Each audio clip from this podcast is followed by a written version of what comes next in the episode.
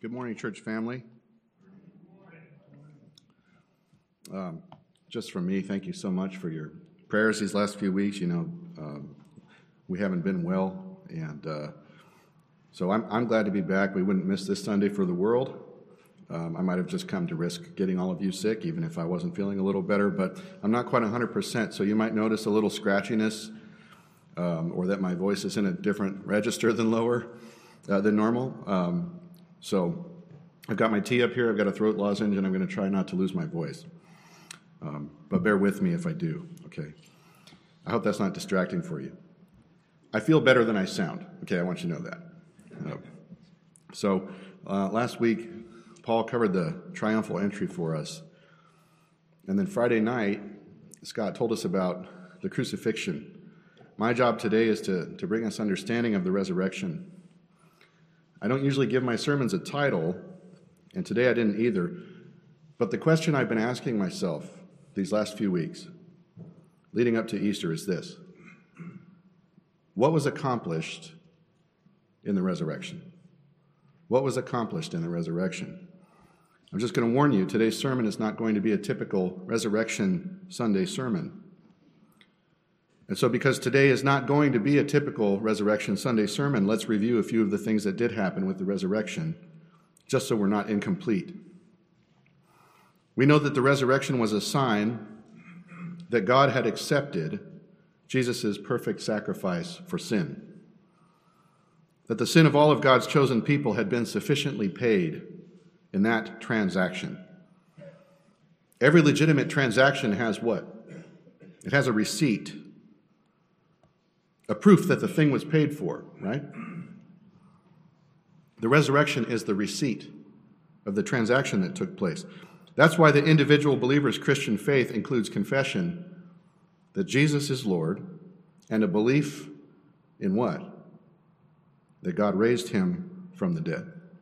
That's Romans 10:9. If you confess with your mouth that Jesus is Lord and believe in your heart that God raised him from the dead, you will be saved. When we need proof that the Christian religion is true, the resurrection is where we point, isn't it?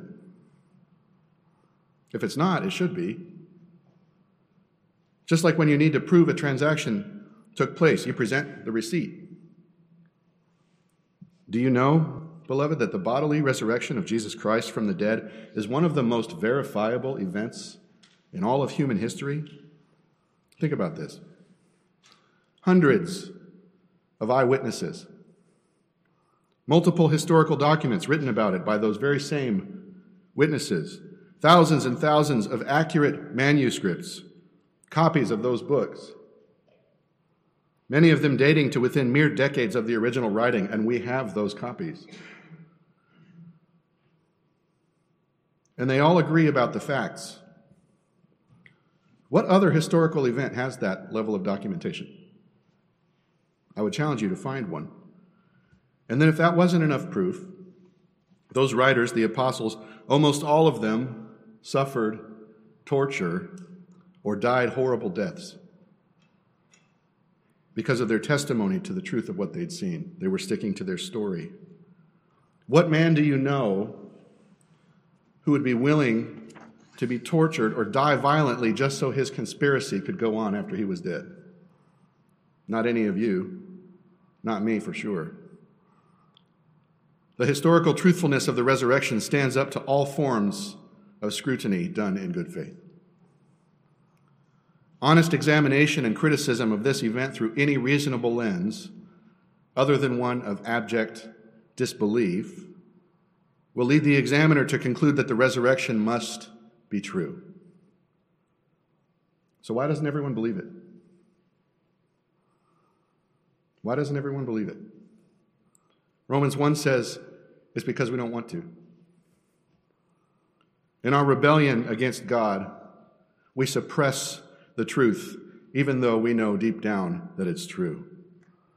It's like a, it's like a spring that wants to spring up, and you have to keep pushing it down to keep it down. We have to keep wrestling with it so it'll stay down, so it won't spring up and bother us. No matter how obvious he makes it, we don't believe because We love our sin, and we hate him, and we don't want his truth to be true. So that's one of the aspects of the res- resurrection. It's the receipt for the transaction that took place. When we need proof that our sin has been paid for and that we're in good standing with God, we point at the empty tomb. God accepted the sacrifice, and that's the proof. What else was accomplished in the resurrection? God showed his power over death. He showed himself to be not only the author of life, but one who can reverse the irreversible. We know that at the resurrection, Satan's plans were confounded, and not only that, he was defeated. The fulfillment of that ancient prophecy from the very early chapters of Genesis that the offspring of the woman would crush the head of the serpent. Our scripture reading a little while ago told us that the resurrection was the proof that God, in the person of Jesus Christ, will return to judge the world with justice. We could go on and on and on about how so many necessary elements of God's master plan for salvation for the human race were accomplished at the resurrection. But today I want to zoom out and look at the big picture. Even bigger than the plan of salvation, bigger than your sin being paid. Christian, did you know that there's something more glorious than that? Did the resurrection do did the resurrection do all those things that we talked about? Yes, it did. But it did something else too. So to return to the question that I asked a moment ago, what was accomplished when Christ was raised from the dead?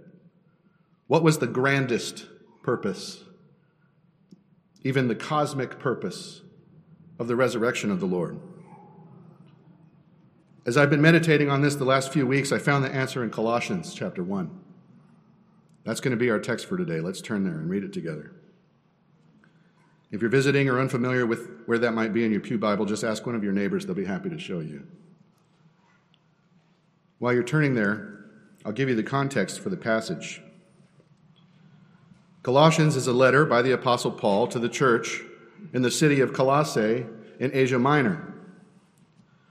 Unlike many of the other churches he wrote letters to, Paul did not visit Colossae on a missionary journey prior to writing this letter to them. Paul did not plant the church there. In the beginning of chapter 1, Paul talks about how he heard of their faith and that their church had been established by the preaching of another missionary, Epaphras. So Paul opens his letter rejoicing in the good news that the Colossians had come to faith and then telling them that he's been praying for them for the following things. You can read through these in the first section. We'll just skim through and summarize.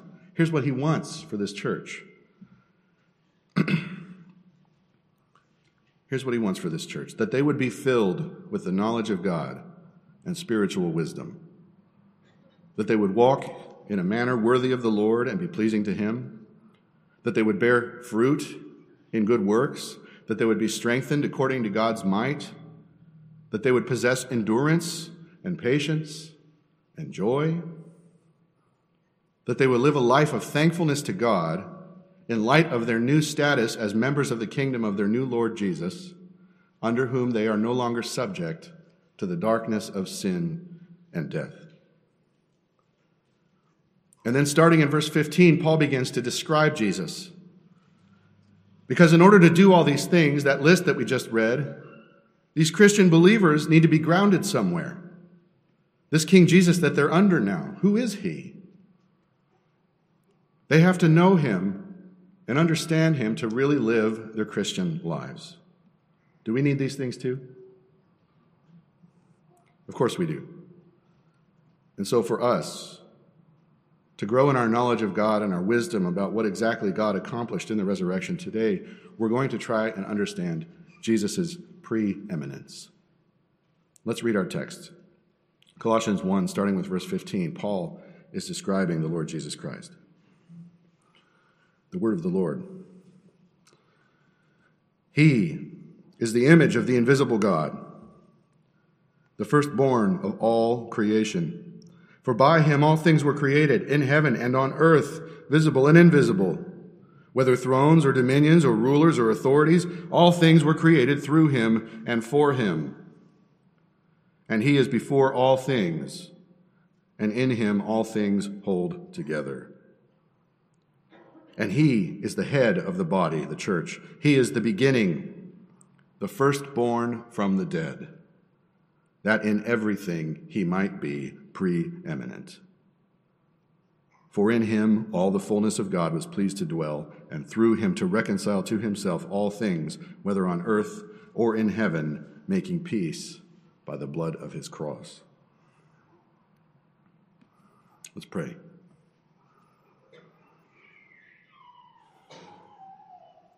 Oh, holy God, we pray that you would dwell among us this morning. We pray that you would visit us in the exhortation of your word. We pray that you might be exalted. Thank you in Jesus' name. Amen. Now, I want you to understand this whole book of Colossians is a very practical book. Lots of explicit instructions and prescriptive text for Christian believers and the Christian church, for households, for husbands and wives, for business owners, for servants. But these five verses right here are the thesis, the foundation upon which all the other instructions rest, the thing that they will point back to whenever necessary. Verse 15 He, that being Jesus, is the image of the invisible God, the firstborn of all creation. What does it mean to be the image of the invisible God? We were just singing about this. We could preach on this for months and never really complete the study. But just a few texts to help us understand. God is a spirit. John 4 24 tells us that God is spirit and his worshippers must worship him in spirit and in truth. What do we mean when we say something is spiritual? It means it's not material, it doesn't have a body. God does not have a physical body, He's an omnipresent spirit, He's everywhere, all at once. Furthermore, in order to be perceived physically, God takes on physical forms so that we may look upon him. For the children of Israel in Exodus, he took on the form of a pillar of smoke and a pillar of fire. For Moses, he appeared in a burning bush. But understand that he's not like us. His nature cannot be looked upon with the human eye. He must manifest in order for us to see him. In 1 Timothy, twice in chapter 1 and in chapter 6, Paul describes God as immortal and invisible, one whom nobody can look upon. So when John chapter 1 tells us the Word took on flesh and dwelt among us, talking about Jesus, what does it mean? It was necessary in order for God to make himself known to take on human flesh. Jesus says later in John 14 9, He who has seen me has seen the Father. God taking on human flesh is God expressing himself to us in a visible, physical way that we can see, touch, taste, hear, smell, and experience firsthand. But when we say that God the Son took on human flesh, do we understand that God's nature didn't change? This is called the doctrine of the hypostatic union. The what? The hypostatic union, what does that mean? It means that two natures, one human and one divine, were permanently joined in the person of Jesus Christ. Two natures in one person. This is why Jesus must be a descendant of Adam in the line of David, born of a human woman. But also why his conception must have been immaculate and he must be born of a virgin. A divine nature and a human nature the Son of God and the Son of Man together in one glorious person of Jesus Christ. Putting it simply, you and I are 100% human. Jesus was not half man and half God, but fully God and fully man, 200%. I bet you didn't think you were getting a theology lesson today. The last part of verse 15, the firstborn of all creation. Let's correct an error in thinking here. This is the verse that heretics, cults, and false religions will use to tell you that Jesus is not God, but rather a created being.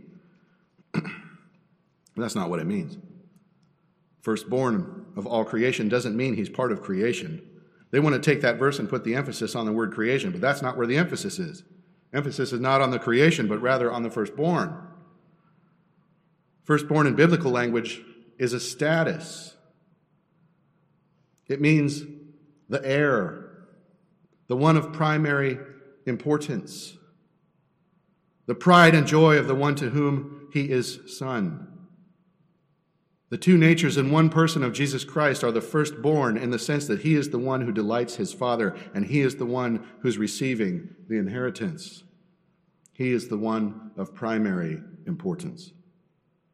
And so here in verse 15, we get our first clue about what God accomplished in the resurrection. Are you confused yet? Good. Let's keep going. Read verse 16. Paul says, All things were created by him. Let's, let's go ahead and read it. I'm sorry, I skipped that part. Verse 16. For by him all things were created, in heaven and on earth, visible and invisible, whether thrones or dominions or rulers or authorities, all things were created through him and for him. Paul says all things were created by him. We quoted John 1 earlier, most of you know this, describing the second person of the Trinity, the Son of God who would take on flesh and join his divine nature to a human nature in the person of Jesus Christ, it says, through him all things were made, and without him nothing was made that was made. Do we understand that all of creation depended on his power and his presence to be created? God the Son in eternity past with his Father and the Holy Spirit determining in the perfect divine counsel of the Trinity to make this universe and everything in it? What does it mean when it says in heaven and on earth, visible and invisible? It means not just the material, but also the immaterial. Not just the atoms in nature, but also the laws that govern them.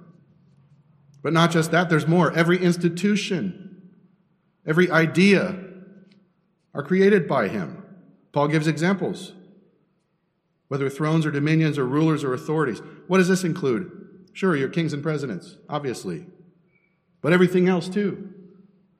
Your manager at work and the organization over which that person has control. Your family unit, led and provided for and protected by a husband and father, nurtured and sustained by a mother's love, care, and intuition. The institution of marriage, the idea of one man and one woman joining together and becoming one flesh. What else? everything invisible. The pleasure you enjoyed on your wedding night, the joy of holding your child in your arms for the first time, the cries that came out of their mouth, the sensation of biting into a perfectly seasoned medium rare New York steak, the angels and the demons, the most beautiful song you've ever heard, the nerve endings that warn you of an injury to your skin knee and the scab that forms there, the white blood cells that seek and destroy intruders to your body, the microbacteria that might live at the bottom of a subterranean ocean in another solar system. He made all of it. And all of it was made through him. Visible and invisible. All things were created through him and for him. Wait, for him? What does that mean? He's elaborating on that first clue, isn't he? He's the firstborn, he's the heir. And now we see all things are not just created by him and through him, but also for him. What's he going to inherit? All things. All things, Romans 11:36 says, "For from him and through him and to him are all things. To him be glory forever. Amen." It means that every single pers- every single piece of this universe, visible and invisible, every atom, every idea, every institution, and every single immortal soul, all of us gathered here, and all around the world. They're from him and for him. They are his. They belong to him. Verse 17. And he's before all things, and in him all things hold together. What? There's even more? Not only is it all because of him and all for his benefit, his possession, it's also sustained by him. He's the one who maintains it. Do we understand this? We read this in our scripture reading earlier in his sermon at the Areopagus in Acts 17. Paul says, starting with verse 24 The God who made the world and everything in it, being Lord of heaven and earth, does not live in temples made by man. There's God being an invisible spirit again. Nor is he served by human hands as though he needed anything, since he himself gives to all mankind life and breath and everything. And he made from one man every nation of mankind to live on all the face of the earth, having determined allotted periods and the boundaries of their dwelling place, that they should seek God and perhaps feel their way toward him and find him. Yet he's actually not far from one of us, from each one of us, for in him we live and move and have our being. And even some of your own poets have said, For we indeed are his offspring. If you look in your study Bible at verse 28, where it says, In him we live and move and have our being, it looks like a quotation of another passage, doesn't it? But it's not. Did you know Paul is not quoting Holy Scripture there, but a Greek philosopher? Even the secular wisdom, such as it is, belongs to him. Not only did he make the world and everything in it, he appoints the times and seasons of the earth and the life of every individual who walks upon it, our purposes, our limits. He gives to us life and breath, and in him we move and have our being. The breath that you just took is because He gifted it to you. Your finger only traces the words on the page of your Bible because in His purposes He ordained that it would. My voice sounds like this this week because that's how He wrote my story. We said earlier that He's the foundation for the Christian life, but you're starting to see a little bit, I think. He's more than that. He's before all things, He's the foundation upon which everything rests. He is the precondition to anything else existing. Verse 18 And he is the head of the body, the church. He's the beginning, the firstborn from the dead, that in everything he might be preeminent. Do you remember the question we asked at the beginning? What was accomplished in the resurrection? Like I said earlier, I don't usually give my sermons a title, but if I was going to title this one, I would call it The Cosmic Purpose of the Resurrection, because you see, there is a more glorious thing that happened in the resurrection than simply all the building blocks necessary for us to have salvation. Because our salvation ultimately isn't about us, is it? Do we benefit? Oh, yes, we do. Yes, we do. In his generosity, he gives us something so glorious and so undeserved to save us from our sin and give us a new life. But why, on a grander level? Why did the resurrection happen? Why was he raised from the dead? It was so that in everything he might be preeminent. What is preeminence? Well, literally, we understand it means first. I can't pronounce the Greek word being used here. I, I tried. But I can tell you it has the word proto in it.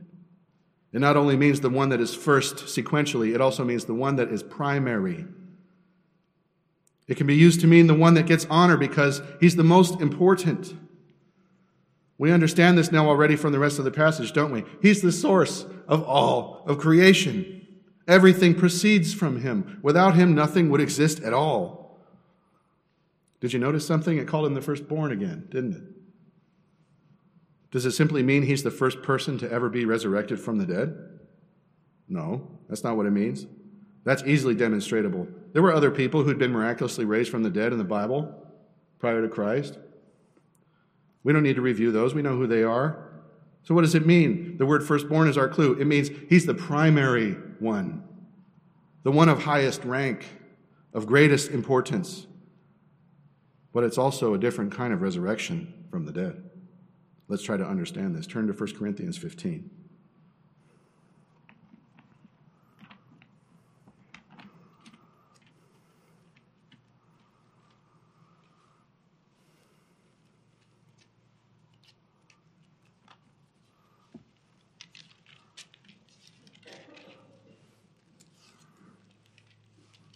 First Corinthians 15, starting with verse 20.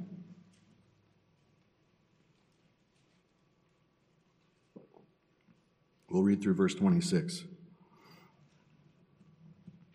But in fact, Christ has been raised from the dead, the first fruits of those who have fallen asleep. For as by a man came death, by a man has come also the resurrection of the dead. For as in Adam all die, so also in Christ shall all be made alive. But each in his own order Christ, the first fruits, then at his coming, those who belong to Christ. Then comes the end when he delivers the kingdom to God the Father after destroying every rule and every authority and power. For he must reign until he has put all his enemies under his feet. The last enemy to be destroyed is death. Amen. Does this shed light on it? Here again, Paul's describing Jesus sequentially as the first one to be raised from the dead. Well, that's not literally right. So, what does it mean? We have to zoom out. Paul's talking about the status of all of creation, not just mankind, but all of creation. He's making a distinction between two universes.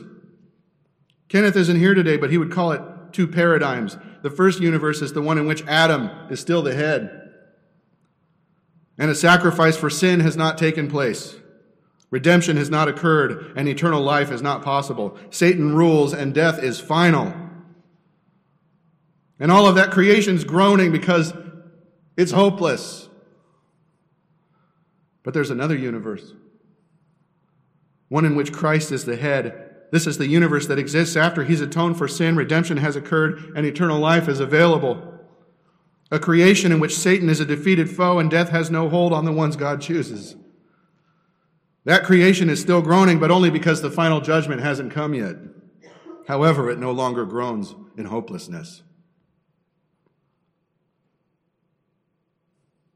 To be preeminent, must he not be the first one raised to life in a creation where perfect redemption has taken place?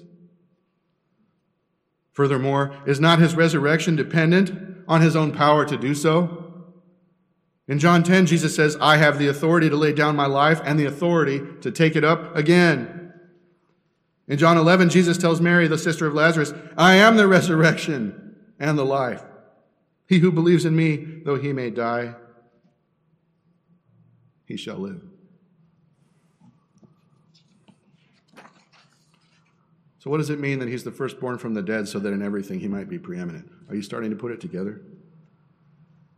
Just as he is the necessary precondition to anything existing at all, he is also the necessary precondition to a new creation in which there is not just life, but redeemed eternal life. This goes back to a really big question, doesn't it? Every Christian has to wrestle with this. Why let Adam and Eve sin in the first place?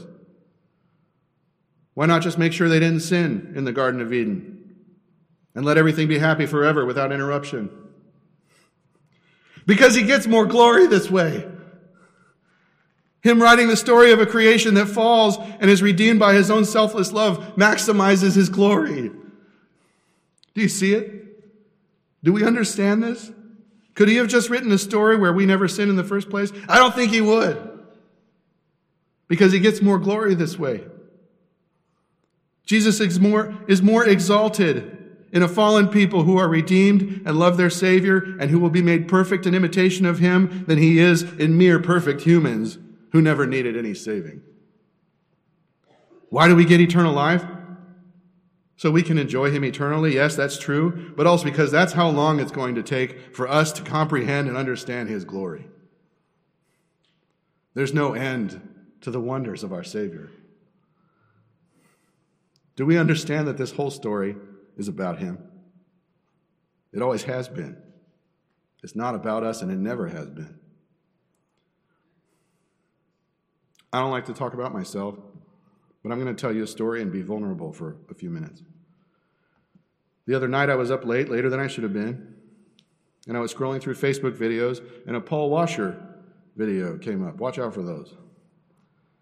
Paul Washer was describing an encounter he had with an atheist who asked him, how can the sacrifice of one man atone for the sin of all men? Good question, right? Even if the atheist meant it for evil. And then Paul Washer went on to describe the value of the Son of God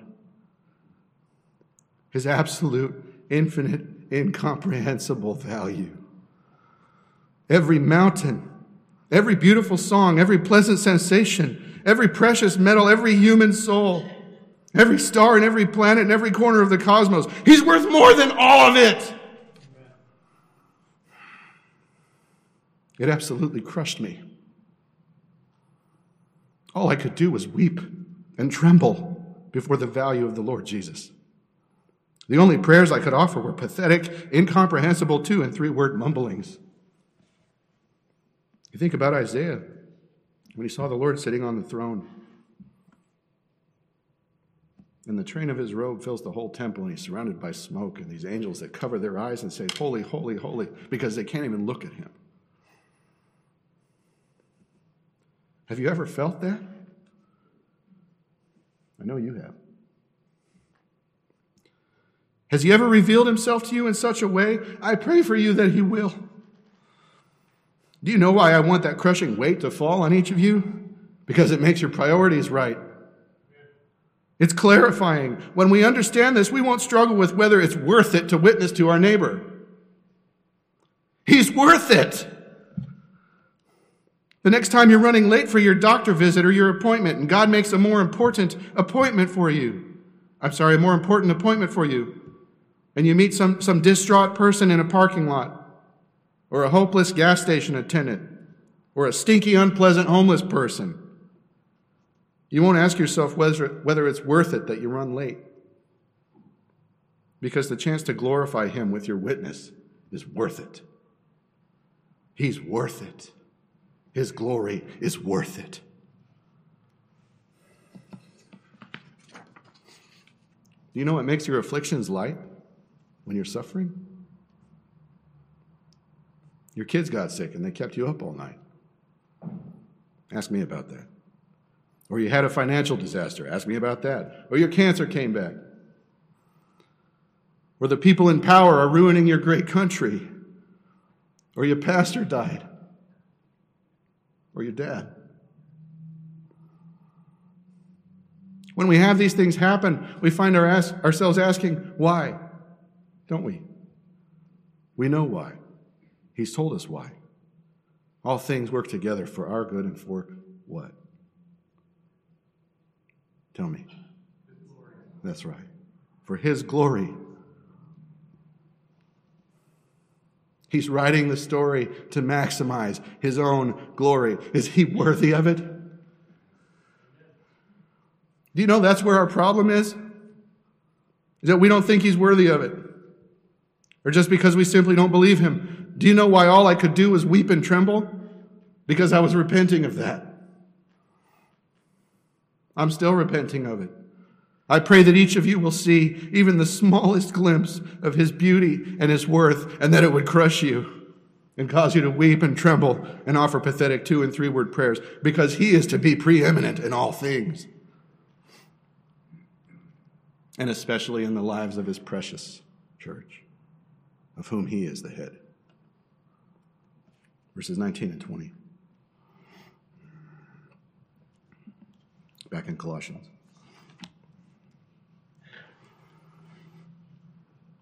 For in him all the fullness of God was pleased to dwell, and through him to reconcile to himself all things, whether on earth or in heaven, making peace by the blood of his cross.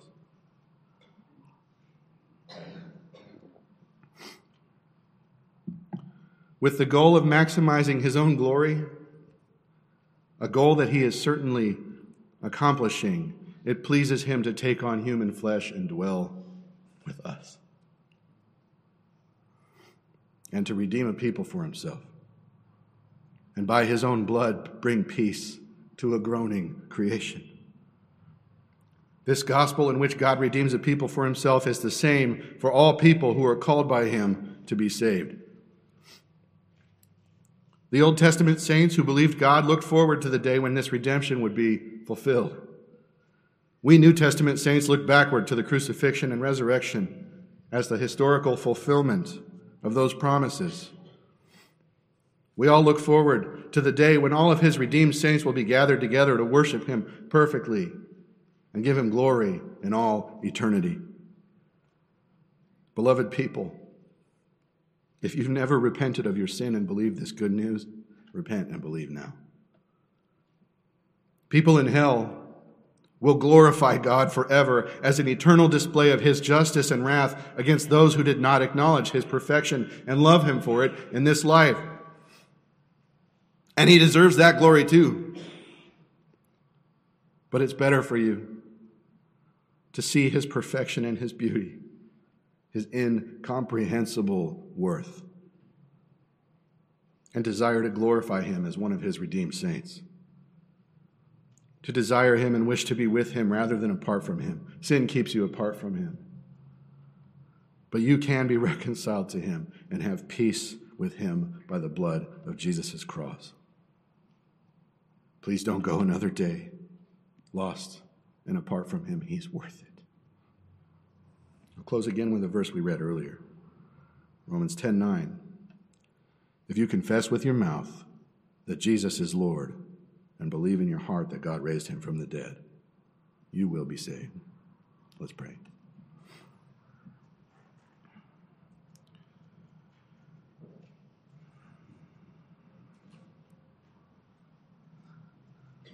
Oh Lord, you are worthy.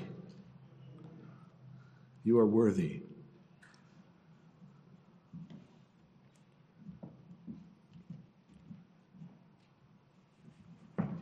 We confess that you must be preeminent in all things,